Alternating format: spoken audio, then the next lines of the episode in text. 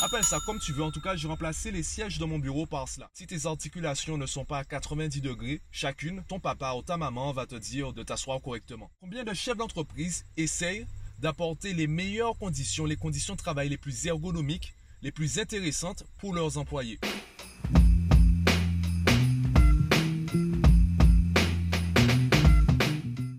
Aujourd'hui on est samedi, la journée touche déjà à sa fin et aujourd'hui je me suis enfin décidé, j'ai remplacé les sièges de mon bureau par des Swiss Ball, ballon de yoga, ballon de pilates, appelle ça comme tu veux, je crois aussi que ça s'appelle ballon de clin, appelle ça comme tu veux, en tout cas j'ai remplacé les sièges de mon bureau par cela. Pourquoi je l'ai fait? Tu n'es peut-être pas au courant, ben je te fais juste une petite introduction, après tu feras tes propres recherches.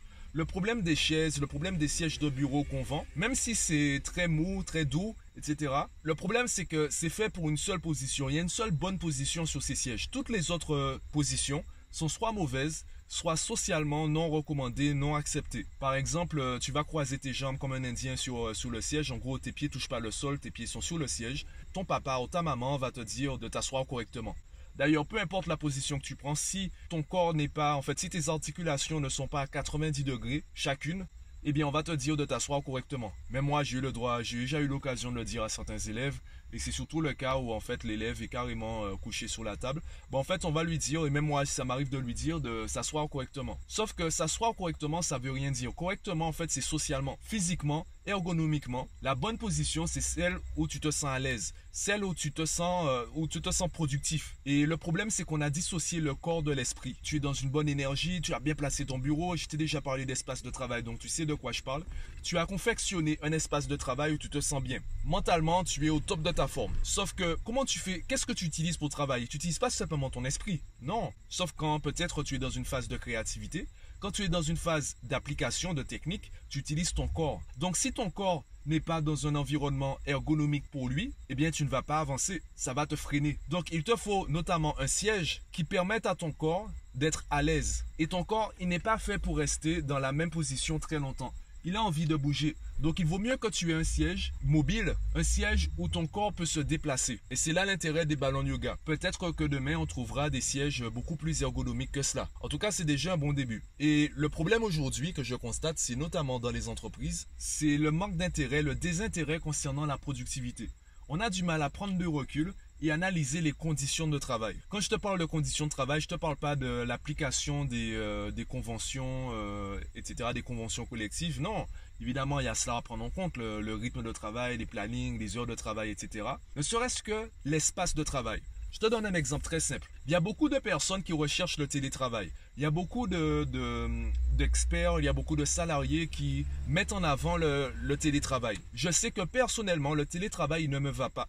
Quand je travaille dans une entreprise, déjà j'apprécie le fait de sortir de chez moi pour travailler, de me dire voilà, chez moi c'est un espace de repos, c'est un espace de plaisir. Je sors de chez moi et je vais dans un espace où je viens travailler. Ça c'est déjà ça me fait plaisir. Donc le télétravail ça va pas m'épanouir. Deuxième chose, j'aime pas travailler dans un bureau fermé. Je pourrais le faire, je pourrais m'enfermer. D'ailleurs dans mon bureau je suis souvent seul, ça me permet de me concentrer.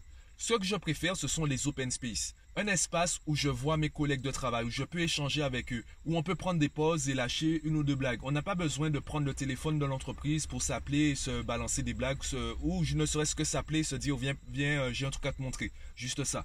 Je préfère les open space. Donc je serais davantage épanoui dans une entreprise qui utilise des open space plutôt qu'une entreprise qui utilise le télétravail ou des bureaux fermés. Maintenant, combien d'entreprises, combien de chefs d'entreprise pensent à ça? Combien de chefs d'entreprise prennent du recul et analysent les besoins de chaque employé. Combien de chefs d'entreprise essayent d'apporter les meilleures conditions, les conditions de travail les plus ergonomiques, les plus intéressantes pour leurs employés? Alors évidemment, j'imagine bien que tu n'as pas la réponse, de toute façon moi non plus. En tout cas, on peut être sûr que ce nombre, il est vraiment petit, il est vraiment minime comparé au nombre de chefs d'entreprise en place, ne serait-ce qu'en Guadeloupe. Et ça, ça commence dès l'école. Va prendre un exemple simple, un travail simple. Tu peux le faire euh, pendant que tu m'écoutes sur Google. Tu cherches une photo d'une salle de classe française en 1950 et la photo d'une salle de classe aujourd'hui en France, tu verras très peu de différence. C'est toujours la même organisation. Et pour autant, les salles de classe en 1950 avaient quelque chose de plus intéressant. Au niveau des tables, les plans étaient inclinés. Ça, je te dis ça, j'ai vu ça dans une conférence d'Idriss Aberkan. Il expliquait notamment, et dès qu'il l'a dit, ben, ça m'a paru comme une évidence, quand ton bureau, quand ton, euh, ton bureau, la table un plan incliné, c'est beaucoup plus intéressant pour ton avant-bras et pour ton poignet. Tu peux le tester avec n'importe quelle table. Dès qu'elle est horizontale, ça passe. Quand tu poses ton avant-bras dessus, eh bien, il y a une coupure au niveau du poignet ou au niveau de l'avant-bras. Et ça, ça peut jouer sur ton canal carpien. Si tu n'as pas beaucoup d'espace et qu'en fait, c'est ton poignet qui est sur euh, le bord de la table, eh bien, ça peut jouer sur ton canal carpien.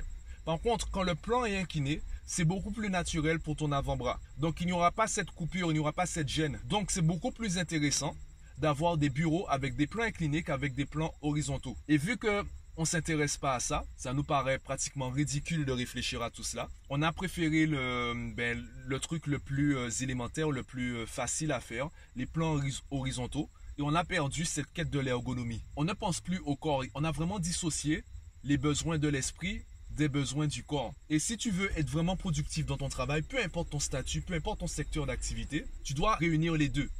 Et je me rappelle du livre euh, Vous êtes dix fois plus intelligent que vous ne le pensez, où euh, l'auteur, en fait, en analysant des sportifs, on n'est pas un corps et un esprit, on est un tout. Et ça sert à rien de dissocier les deux. Même on dit un corps, un esprit et une âme. En fait, tu es un tout.